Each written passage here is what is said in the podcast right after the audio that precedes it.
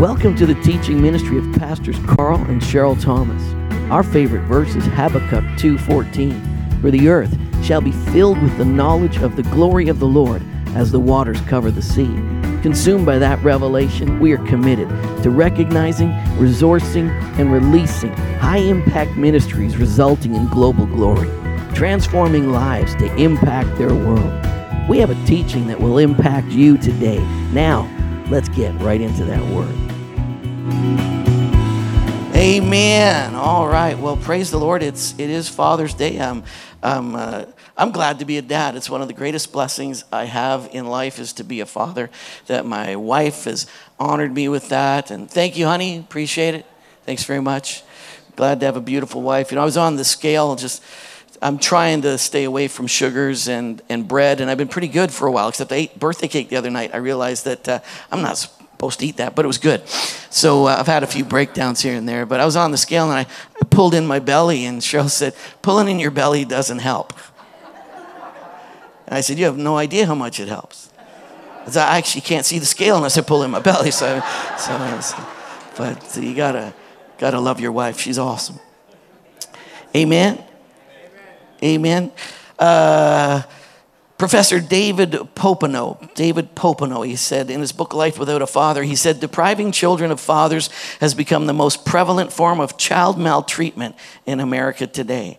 And fathers are important. Fathers are very, very important in your life. One of my favorite guys, Jim Valvano, was a great basketball coach, a real amazing guy. But he said, My father gave me the greatest gift anyone could give another person.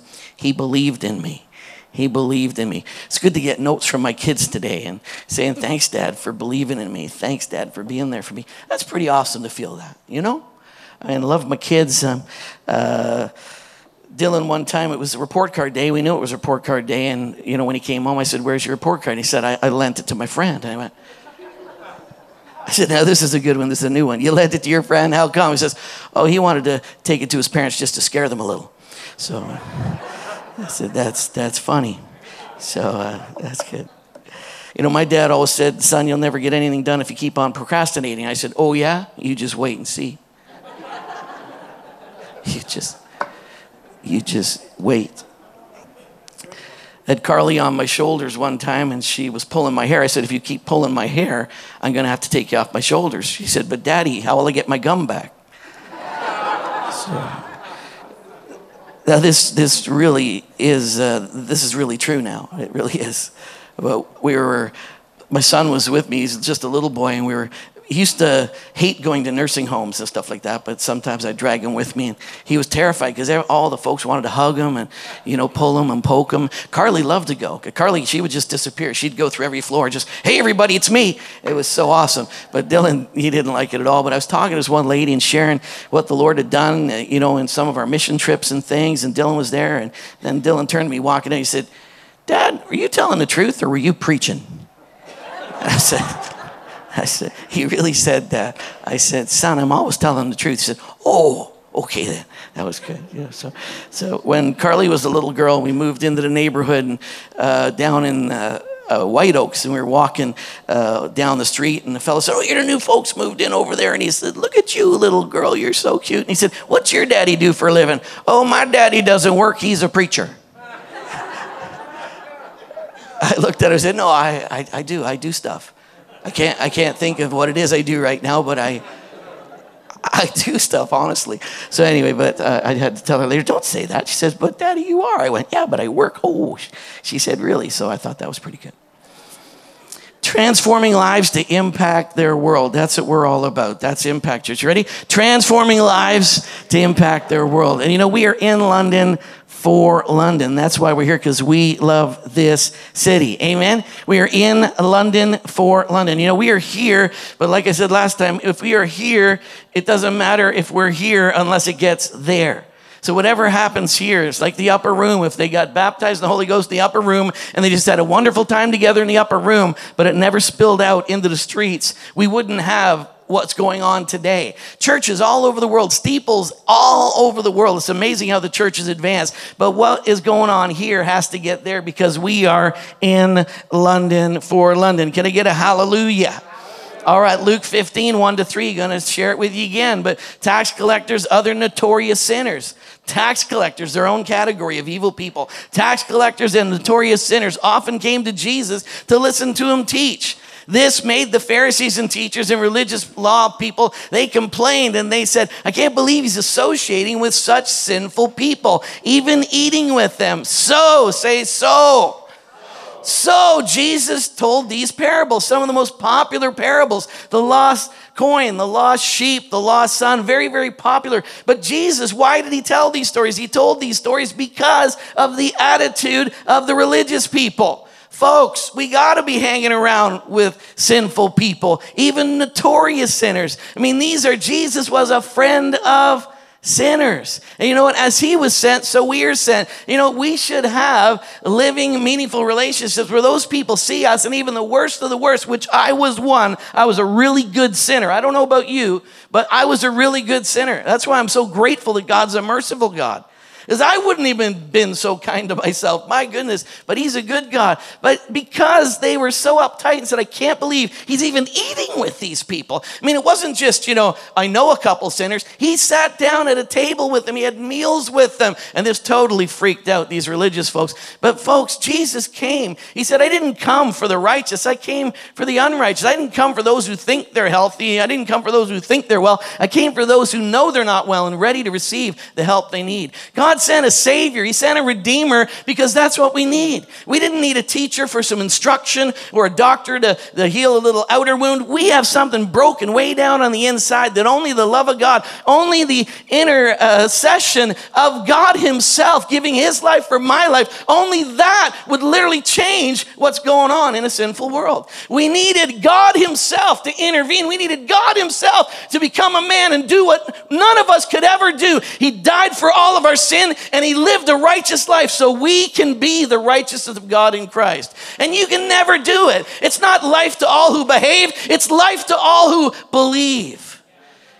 And he came to be my Savior. He came to be Lord of all. And I thank God that Jesus is the Savior of the world. Amen. We talked about Jonah and Jonah, how Jonah had such a nasty attitude. You know, he said, The reason I ran away, the reason I didn't go to that evil city, the reason I didn't talk to notorious sinners was, and this is crazy stuff. He said, Because I knew you're merciful, I knew you're compassionate, I know you're slow to get angry, you're filled with unfailing love, and I know that you're eager to turn back from destroying people. And because I knew that about you, I didn't want to tell the people in trouble about you. How crazy is that? But Jonah wrote that to address that attitude in us. Jonah wrote that to confront if there's anything in us that doesn't see how imperative it is to share the good news with people that are messed up and broken. Amen. Thank you, Ed. Pat give me an amen. Had a grunt over here really important. So I hope we dealt with Jonah and got that out of our system because, you know, we got a responsibility to manifest the goodness of God to people. Last week we talked about Jeremiah 29, talked about uh, Psalms hanging your harp, and these people who, you know, they were taken into captivity, but instead of going into the city, and you know what? I, I think you could build a case for that. I think you might say, well, they were pretty righteous. I mean, you could probably build a case for the fact that, you know, they didn't want to identify with the wicked folk. They stayed outside. They didn't want to blend in with that evil community. But then the word of the Lord came to them, and he said, Go in the city. Build in the city, plant in the city, like sow into the city, be a blessing in the city, increase in the city. Your sons and daughters marry, you marry, increase in the city. And then he said, pray for the city. And then he said, command the peace of God on the city. And he said, the peace that rests on the city will also be your peace, because in its peace, you will have peace. Folks, we're not here in London just hanging out and having our little secret society until God gets us out of this mess. We're in London to be transformative. We're in London to see that London is transformed by the loving kindness of God. We're here in the city to bring the goodness and the grace of God to every single living, breathing person. That's why we're here, and that's the purpose of God. And we've got to love London. We're not against it. We're not mad at it. We love the city, and God loves this city. And like God's not saying, help get rid of more sin, shovel more sin out of the city, and I might come. Like I go to prayer meetings, like just get the sin out of the city so God can come. God comes to sinners. God comes to brokenness. God comes where there's mess and where there's pain. If you don't know that He does, look at yourself. Did you get yourself all perfect and goody two shoes? And then God said, Boy, now I want to hang out with you. No, while you were a mess, He was always there. He pursued you from day one. And He's on a hot pursuit of the city. And nothing else needs to be done for the city to be forgiven. Jesus already did it all. We've just got to announce, I got really good news for you. You're forgiven and you're healed and you're free. Jesus paid it all in full. Come on and enter into the good news of God. I don't want to get on my soapbox, but I'm so annoyed with believers that spend more time hanging around in little pity, self pity crying sessions. Oh, God, please do something. It's messy down here. And he's banging his head, going, What is the matter with those people? It's an offense to the finished work of the cross to be begging God to do what he's already done. Yikes, a Rooney. All right. You know, next week we're actually going to have a photo booth. We're going to take the flag and a black backdrop and we're going to get a sign made up. He has dominion from sea to sea and from the rivers to the ends of the earth. So come early and get your picture taken. And we'll put, you know, a sign on it and you put it on your Facebook and say, Happy birthday, Canada. He has dominion from sea to sea and the rivers to the end of the earth. Isn't that exciting? How many think that's a good idea? All right, that was Judy Smeltzer's idea. I thought it was a good idea, so we're going to do it. So that's good. Hey? Right? Come on, because we want to bless our nation. 150 years a triple jubilee. I mean, freedom cubed. Come on. How many looking for just a wild, crazy breakout all over Canada? Tell you, revival is moving big time because people are realizing that God's ready. He's just waiting on us. I mean, oh my goodness, you don't have to beg him to get out of heaven. He's here. It's all good. Can I get a hallelujah?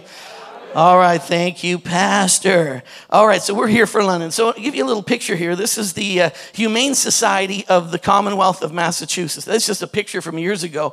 But back in like the late 1700s, 1800s, uh, off of the coast of Massachusetts, they had, uh, there's a little bit of a reef out there, a, a, a kind of a difficult area there, but ships would come in and they would start to wreck on those reefs. And then the people, there was nobody there to save them. And then sometimes, if people did wash up on shore, some of them died on the shore because they had no relief or there was no food or no help or no shelter. So, what they decided to do was what we're going to do is we're going to set up huts all along the beaches and we're going to fill those huts with food and with firewood and things. And we're also going to have a, a boat at those huts. And, and they said, you know what we should also do? We should man those huts. Somebody should be at those huts. Every night somebody should be there. And then if we hear that somebody's broken up out there, what we're going to do is we're going to call together. And they designed those boats. They had them specially designed and tested that they could handle rough water. In the worst of water, in the worst of storms, they would jump in those boats and they would row into the face of a nasty storm and they would row into shipwrecks to bring people and to save people. And it's just amazing. That society still exists today, but now the Coast Guard has taken over what they did do, but they still have meetings and give scholarships and they still do things and have lunches and have banquets and all dress up and have parties, but nobody's actually saving any lives anymore. Kind of sounds like church. It's pretty awesome when we had that vision, had that passion. But now we just kind of gather Sundays, say a few ha-has, a birthday cake once in a while, a couple picnics in the park, woohoo! But are we really touching any lives? I know we are. I know we are. But here's a society, and it still does great stuff. They, they train people, they, they, they give awards to people for swimming and all kinds of things, but, but there's not actually any life saving going on. Anyway, I do like their motto. When they first started, here was their motto You have to go out, you don't have to return. That was their motto. You have to go out, you don't have to return. Anybody willing? Come on, sign up now. I'll, I'll, that's the thing. You have to go out. Listen to me. Impact Church, you have to go out. You don't have to return. You have to invade situations where there's pain. I mean, literally, if you're a firefighter, you're a policeman, you're Daniel, and some of these people do these services, you know, you go out. And some of these people, sometimes, you know, there's tragedy. Sometimes they don't return. Sometimes you go to a big, nasty fire and you go in there and, and you know, you're not sure.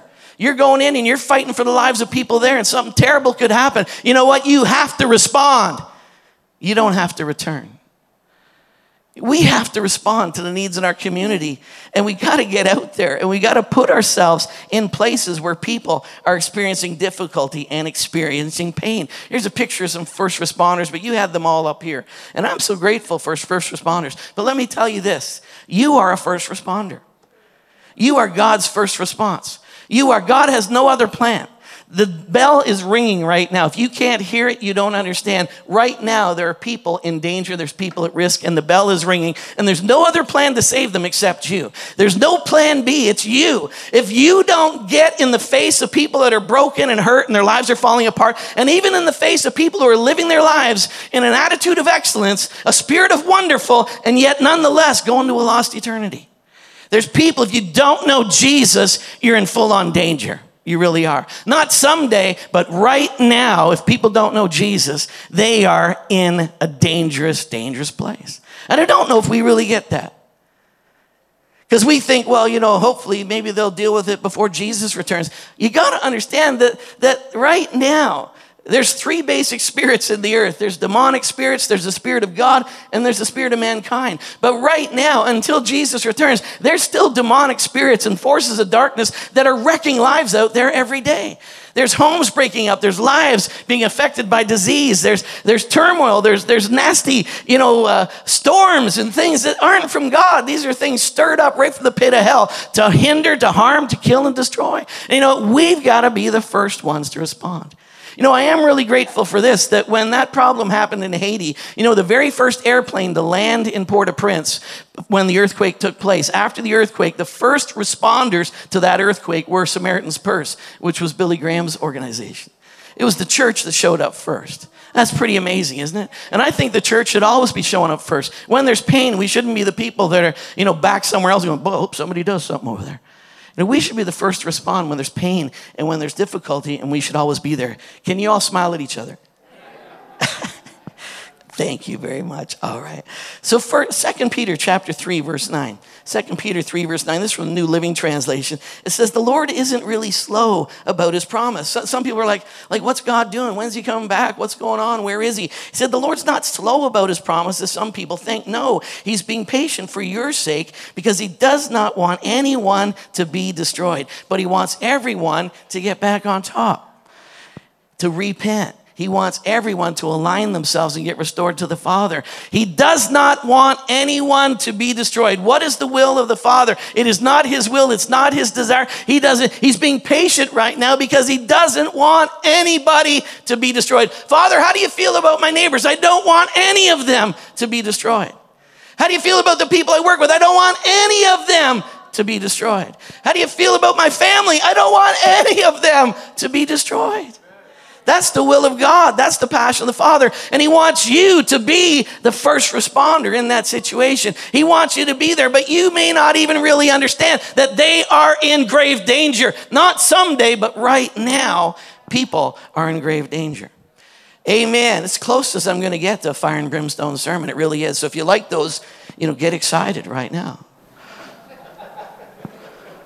All right, John 3, 16 to 18. Here it is. Look what it says. For God so loved the world that he gave his only begotten Son, that whoever believes in him, it's not whoever behaves right, but it's whoever believes. It's not whoever behaves right, but it's he who believes. Whoever believes in him should not perish, but have everlasting life. How do you get everlasting life? Believe on him. What is the desire of God? Why did he send his son? He sent his son to die, his only son to die, his only son to give his life, his only son to respond to the purpose and the pain of mankind. God did that because he doesn't want anyone to perish. So, does God want anyone to perish?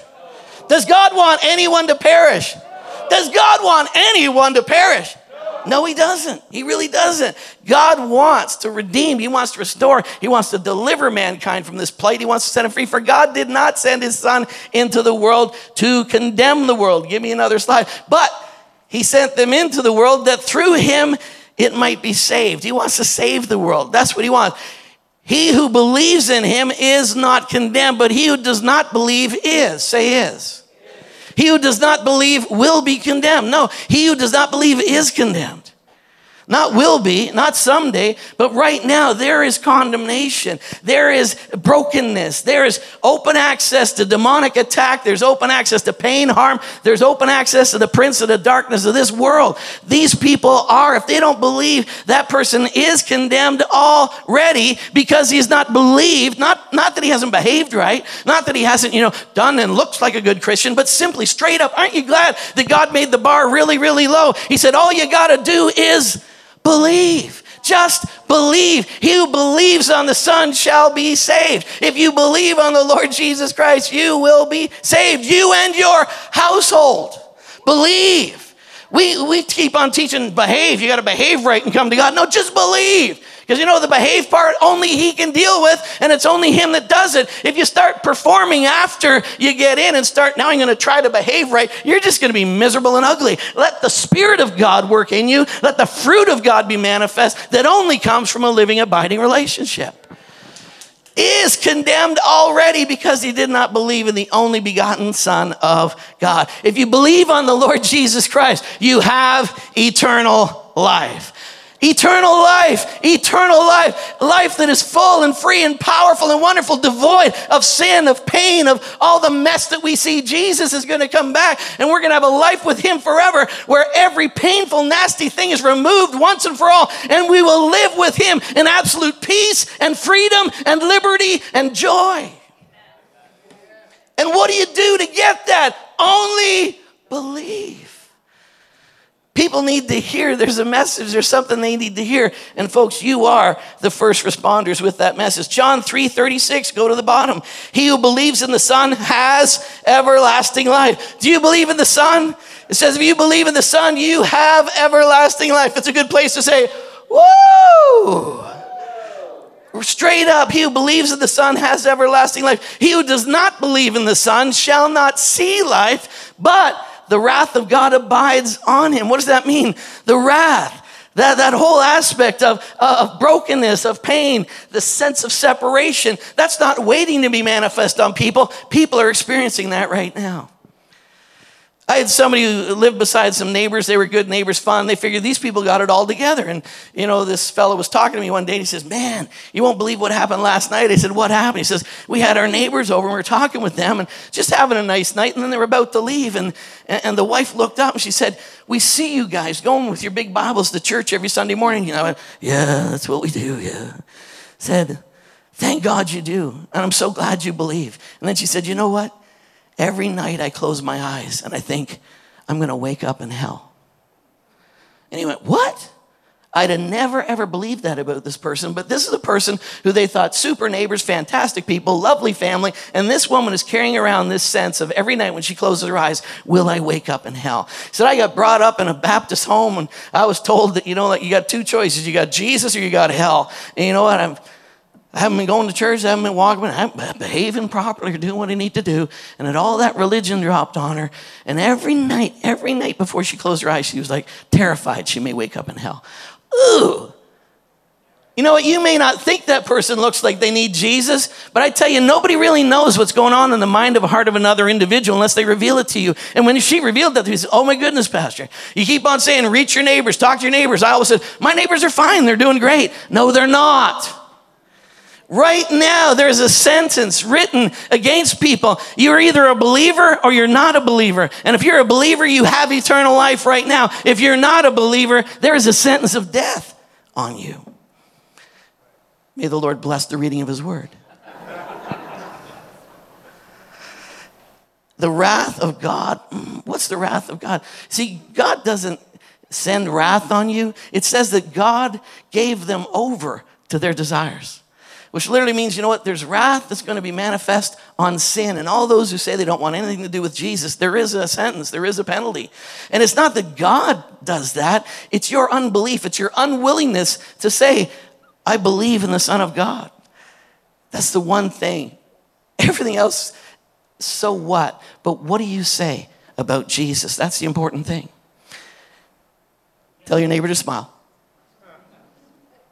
just, just reading some scriptures. Romans chapter 1, 16 and 17 all the way to 19. For I am not ashamed of the gospel of Christ, for it is the power of God to salvation for everyone who believes, for the Jew first and also for the Greek. For in it a righteousness from God is revealed that is from faith to faith. It's a righteousness that begins because of faith, and it's a righteousness that continues to be manifest in your life by faith. I am the righteousness of God in Christ. It's a righteousness from God is revealed, and it's from faith to faith. It's by faith, and you continue in faith. For the word says, The just shall live by the righteous. You'll manifest righteousness by faith, not by your own human effort or trying to do good. It's a fruit of the Spirit that will manifest in your life. For the wrath of God is revealed from heaven. Say, is it is revealed. It is revealed from heaven against all ungodliness and unrighteousness of men who suppress the truth in righteousness because what may be known about God is manifest in them,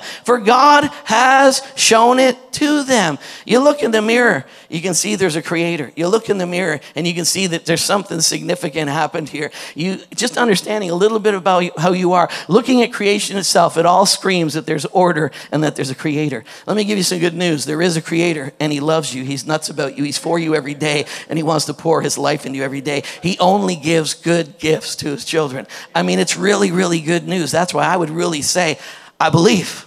It's really that easy. I mean, God literally says, I offer you life. I mean, if you don't want life, there is death. I don't want you to choose death. He said, please choose life. But here's what love will never do love will never make you do what you don't want to do. Love will never manipulate you. Love will never control you. The devil will manipulate you. He'll lie to you. He'll take you down a path and he'll dominate you and control you. But the Lord, He loves you. He wants to partner with you. He'll never force anything on you, but He wants you to know choose love. He asks you to choose life. He asks you to choose love, but you need to do it. And when you do, you open yourself up to a, a realignment of who you really are and in your relationship with your Father and with your God. Hallelujah. Thank you very much. Appreciate it. they got a hand clap over there. Much appreciated. Thank you, thank you. Come on, Romans 3, 21 to 24. It's good stuff. Amen. But now the righteousness of God apart from the law is revealed. See, he's saying everybody tried to be good to be accepted by God. See, I talk to some people and I say, if there is, just humor me, all right? I'm not asking you to believe this, but just humor me. If there is death and there is life, what do you choose? I mean, if, if there's options are death and life, I mean, what do you choose? They go, oh, life. I say, well, how do you get that? How do you get eternal life then? Well, I just believe in karma. You know, you just be good, do good. You know, I do good to others, so then I get rewarded with good. Well, that's your works. So then you're saying that if I be good, I'll get good. Did you know with God, it says there's no one righteous, no, not one. So there's no matter how many righteous works you do, you can't deal with the problem that has happened to all of mankind, which is sin. Not sins, but sin, the noun sin. There's a brokenness that entered into mankind that can only be dealt with by the cross. And it's the same for every one of us. The, the, that's why I love Jesus says really simple things like this. Jesus said, I am the door. Have you ever used a door? Like Jesus said, it's that simple. I'm the door.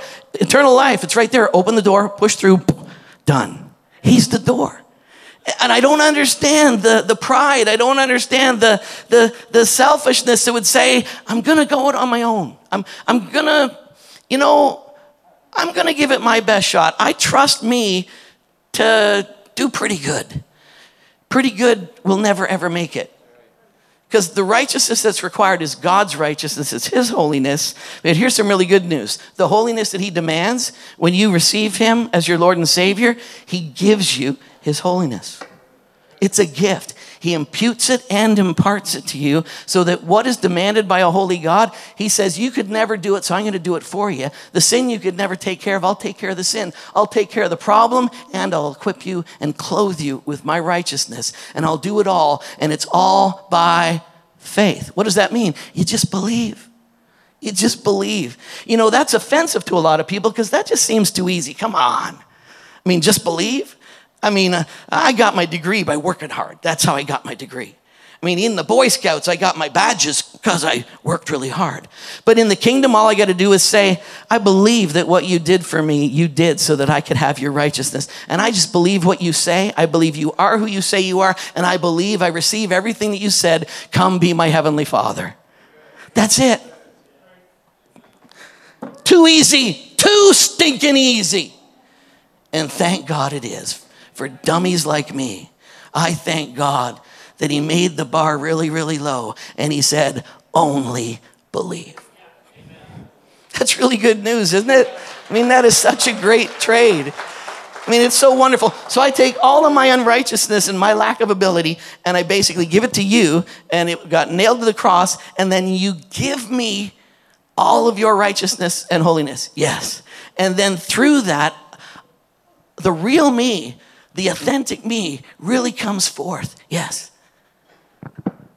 That's a great trade, folks. That's a great deal. Isn't that a great deal? It's a great deal. I mean, I like it. All right. So, Romans chapter 3. But a righteousness of God apart from the law, apart from works, has now been revealed, being witnessed by the law and the prophets, even the righteousness of God through faith in Jesus Christ, to all and on all who try hard, who behave right, who strive, who take the 20 courses. No, it says on all and for all and in all who believe. Say, believe. Say, I believe ah. Who believe, for there is no difference, for all have sinned and fall short of the glory of God, being justified freely by his grace through the redemption that is in Jesus Christ. Man, this is good news. Isn't it good news? Every single person can come the very same way. We can all, by believing in Jesus, be restored to our Father and live absolutely righteous before him. Not before me or before your neighbor, but in God's eyes, you are absolutely holy and absolutely righteous. Man, this is a good, good, good, good. It's good news. It's really good news. Romans 5 18 to 21. Are you there? Therefore, as through one man's offense, judgment came to all men, resulting in condemnation, even so, through one man's righteous act, the free gift, say free gift. See, when Adam fell, something crept into the nature of every single person. All of mankind was broken. It says God created after his own image. He created Adam, but then it says then Adam created after his image. Everything after Adam was recreated broken. But Jesus came and restored it all. Before they were made righteous by believing in the promise, now we are righteous by believing in the promise of Jesus and what he did, or the fulfillment, the performance of what he did at the cross. It's all by faith. Before the cross and after the cross, it's all by faith in Jesus Christ, in the Son of God. One man fell and blew it, but that's okay because it says, even so, through one man, capital M, Jesus' righteous act, the free gift, say free gift the free gift came to all men, resulting in justification of life. For as by one man's disobedience many were made sinners, so all by one man's obedience may be made righteous. Moreover, the law entered that the offense might abound. Well, all the law and all the rules do is tell you you're a rule breaker. But listen to this, listen to this. Oh, this is so good. But where sin abounded, where there was loads and loads of sin, grace did much more abound. And let me tell you what that says in the Hebrew. It says grace hyper abounded. Where there's sin, brokenness, and pain, there's a hyper manifestation of the goodness of God. And some people say, oh, at Impact Church, they preach hyper grace. Yeah, we do, because that's what the Bible preaches. I mean, if you're not preaching the hyper grace of God, you're not preaching authentic biblical truth. Because God is way gooder than I can imagine. I would never offend him by getting crazy on the goodness of God. Preaching on the goodness of God, I could never ever go too far. Because he's really, really good. And he really loves you. In fact, sometimes he says, you didn't, you didn't make as big a deal to me as you should have today, Karl. I'm a lot better than you shared. Really? I'm going to try harder. Going to try harder. Are you okay? All right, I'm coming to a rapid conclusion, so hang on. All right, resulting in justification of life. For as by one man's disobedience many made sinners, by one man's obedience many made righteous. Moreover, the law entered that the offense might abound, but where sin abounds, grace abounds much more. It hyperabounds. So that sin reigned in death, even so grace. What's going to reign? Grace. What's going to reign? Grace. What's going to reign? Grace might reign through righteousness to eternal life through Jesus Christ our Lord. Say that's good news, Pastor. I'm telling you. Now let's turn the corner. You ready? Second Corinthians 5, verse 20. Now then, now then, now what? Now we are ambassadors for Christ, as though he were pleading through us. We implore you on Christ's behalf, be reconciled to God. Now then, now what? Now I implore you. I'm telling you, you are ambassadors, and God Himself is speaking through you, imploring people, be reconciled to God. It's good news. It's really, really, really good. Amen. All right, here, I'm at a text. I'm going to start preaching now. Are you ready? Numbers chapter 16, verse 41 to 50. Let's see if I can do this in about five minutes. How many think I can do it? How many there? How many say maybe four? How many? Three? No. Number 16, I want you to go there, look at it, come on. This whole chapter is interesting because the whole chapter starts with Moses and Aaron, and, and God chose them to lead the people and get them out of the mess. So Korah, who's a part of that same clan, those same families, Korah decided, you know what? We're priests too. And you know what? How come you're the leader? How come you get to do everything? And I, I, I don't want, I don't necessarily think you should be the guy. So you know what? I think I'd like to take a turn at being the leader. So they went, wow. So God was upset about this. God was upset when somebody said, I'd like to change the plan. I'd like to take it into my own hands. I don't want to follow your God ordained leadership. I want to do it myself. So God said, You guys get your censers and stand, put fire on your censers, and God's going to answer. And here it is, very exciting. You ready? God bless the reading of your word. The ground opened up and swallowed all 250 people who opposed him, and they were all gone in an instant, and only Moses in there and standing there. May the Lord bless the reading of his word. It's a good sermon to preach if people are given the pastor attitude. He can preach that and just hammer them and say, May the earth swallow you up, you filth. Thank God we live in the New Testament. Amen. He's a good God. Uh, you know, but there's some people who are resisting the leadership of Moses, and God dealt with it. So you would think that the people then would go, Ooh, that was a pretty rough day. you don't want to mess with Moses. But that's not what happened. Let me read what happened. So on the next day, all the people said, Hey, Moses, we're so sorry. We're not going to mess with you anymore because, wow, you the man. God chose you the man. I'm just going to, you know, honor that and submit to that. So let's just have a barbecue, you know? Actually, that's not what happened. Here's what happened. The next day, all the congregation, the children of Israel, complained against Moses and Aaron, saying, I can't believe it. Are you so uptight about your leadership that 250 people had to die? I mean, I can't believe it that you wanted to have a big showdown like you're the big man. I mean, that's what happens when you follow you. People die. We don't like your leadership. So not only did, you know, some of the priests oppose his leadership, but now all the people thought, you know, what happened there yesterday wasn't nice. You know, 250 of our friends got swallowed by the earth, and I'm still ticked off. What a messy text, huh? Where are you going with this, Pastor? Follow, follow, follow. Saying you killed all the people of the Lord. Now it happened when the congregation was gathered against Moses and Aaron that they turned around toward the tabernacle because suddenly the cloud covered the tabernacle and the glory of the Lord appeared. Ooh. God was paying attention. God was listening. What's going on? Now listen, here's what happened. It says the Lord spoke to Moses saying, Get away from the people that I might consume them in a moment.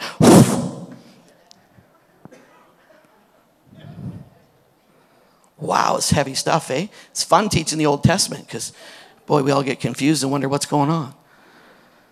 But here it was, sure enough, these people are resisting God. They're resisting his leadership and his purposes in their lives. So then all of a sudden, poof. So Moses and Aaron, look what it says in verse 43. So Moses and Aaron came before the tabernacle meeting. The Lord spoke to them, get away from them. You know, I'm going to wipe them all out. So Moses and Aaron said, good, because they've been ticking me off. I've been telling them to follow me for a long time. They won't pay attention. They deserve whatever you give them. We're going to stand back here, God. You give them a licking for sure, because I'm fed up with leading these people.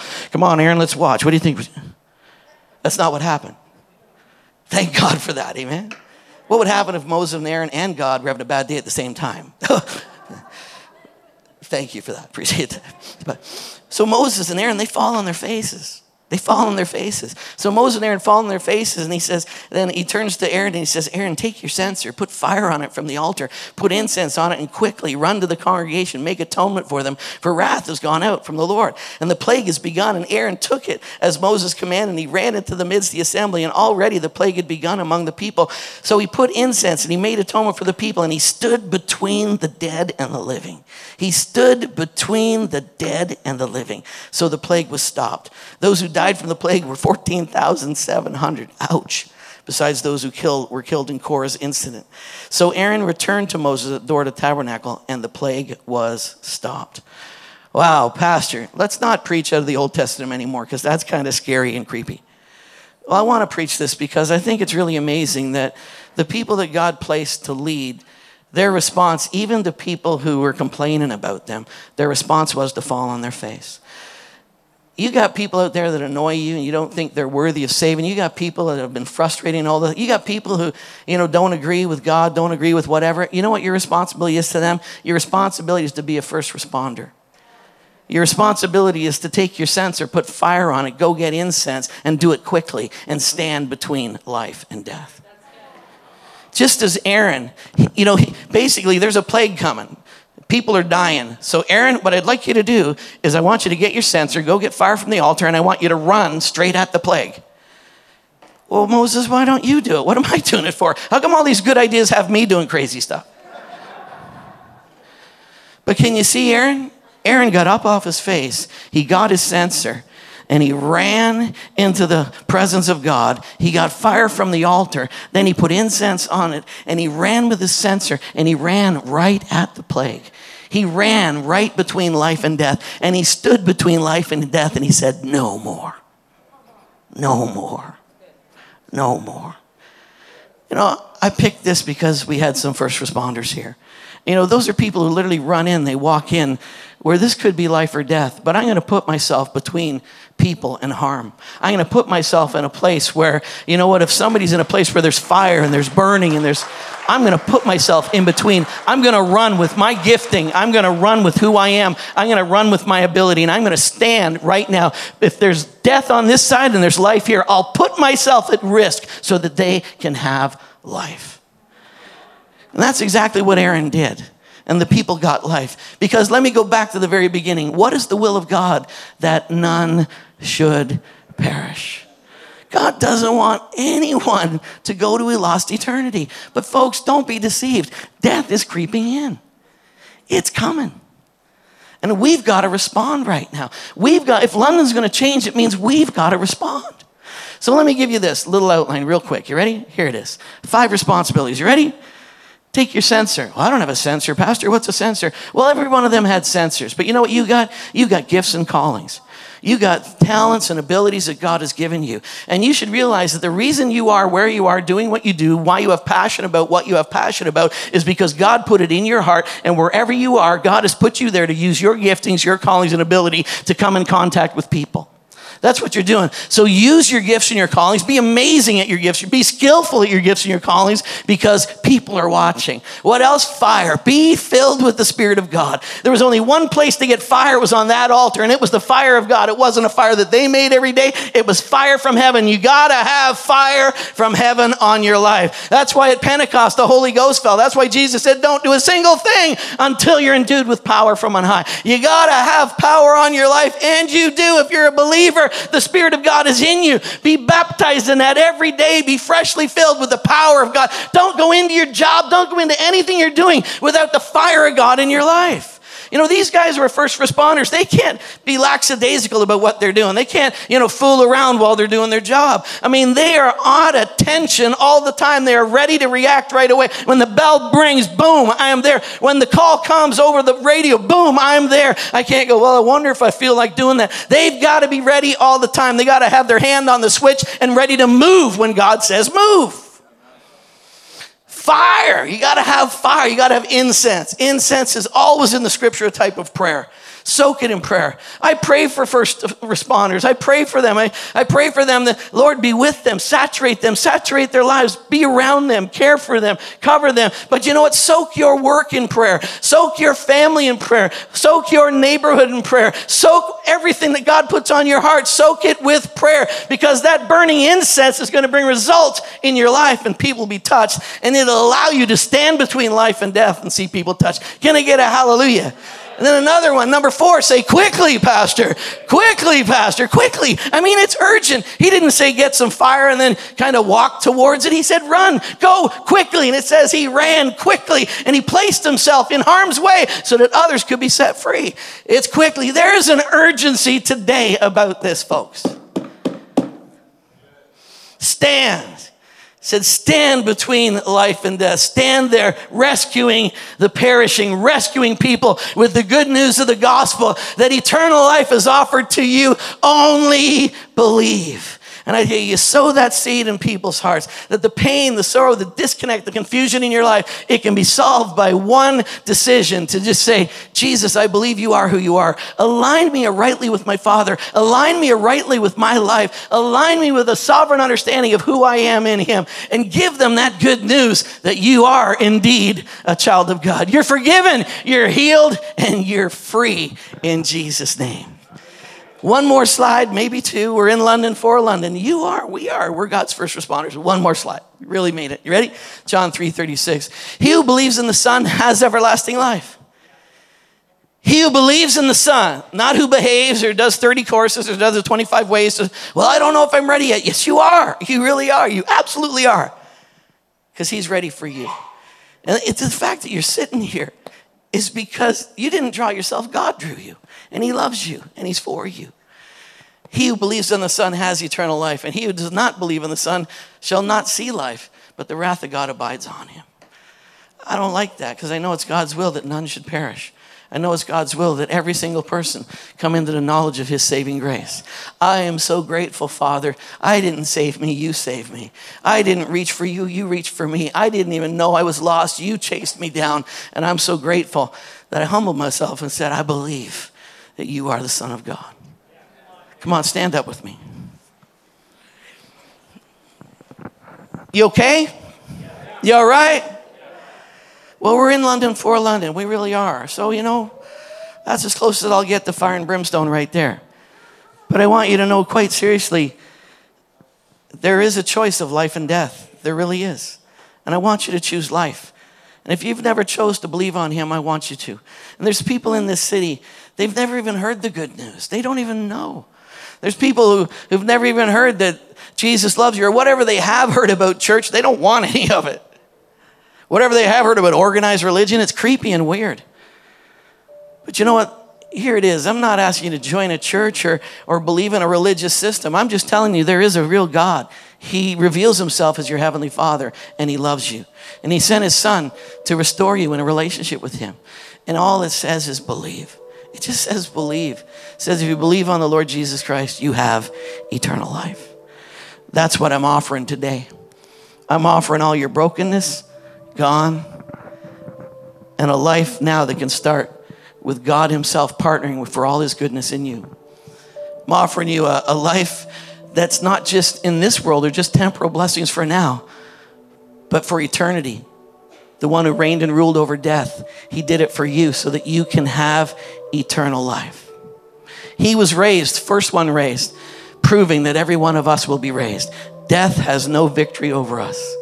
And all you have to do is believe on the Lord Jesus Christ. So I'm just going to ask you to bow your heads, okay? Bow your heads, close your eyes, and I want you to pray. For all of you here, I want the believers just pray. I want you to get some incense on the fire of your censer. I want you to pray. I pray that every believer would get baptized with a passion for the lost like they've never had before that they would see their communities in a different light. I pray that if the enemy put anything on your eyes to hinder you from seeing the needs of people around you, that it be removed now in the name of Jesus so that you can look and see that the harvest is white. I pray right now for every single person here who, who may never have made a decision to say, I believe in Jesus. You may never have made that decision. But, you know, today you want to say, I believe in Jesus. And, you know, Preacher, you said that if I say I believe in him, that he takes all my unrighteousness, he takes away from me sin and shame, and he gives me life, and he gives me the righteousness of God himself. That's a pretty fair deal. That's a really fair deal. And I want some. You know, if you've never said, I believe in Jesus, or said, you know, be my Lord, be my Savior, I trust you. I trust you, Jesus. I believe you are who you are.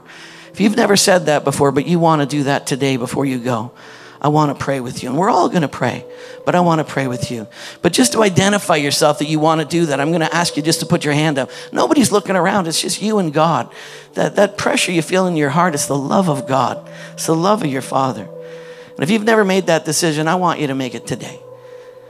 And if you're going to make that decision, I'm going to count to three. I'm going to go one, two, three. And at three, I just want you to put up your hand.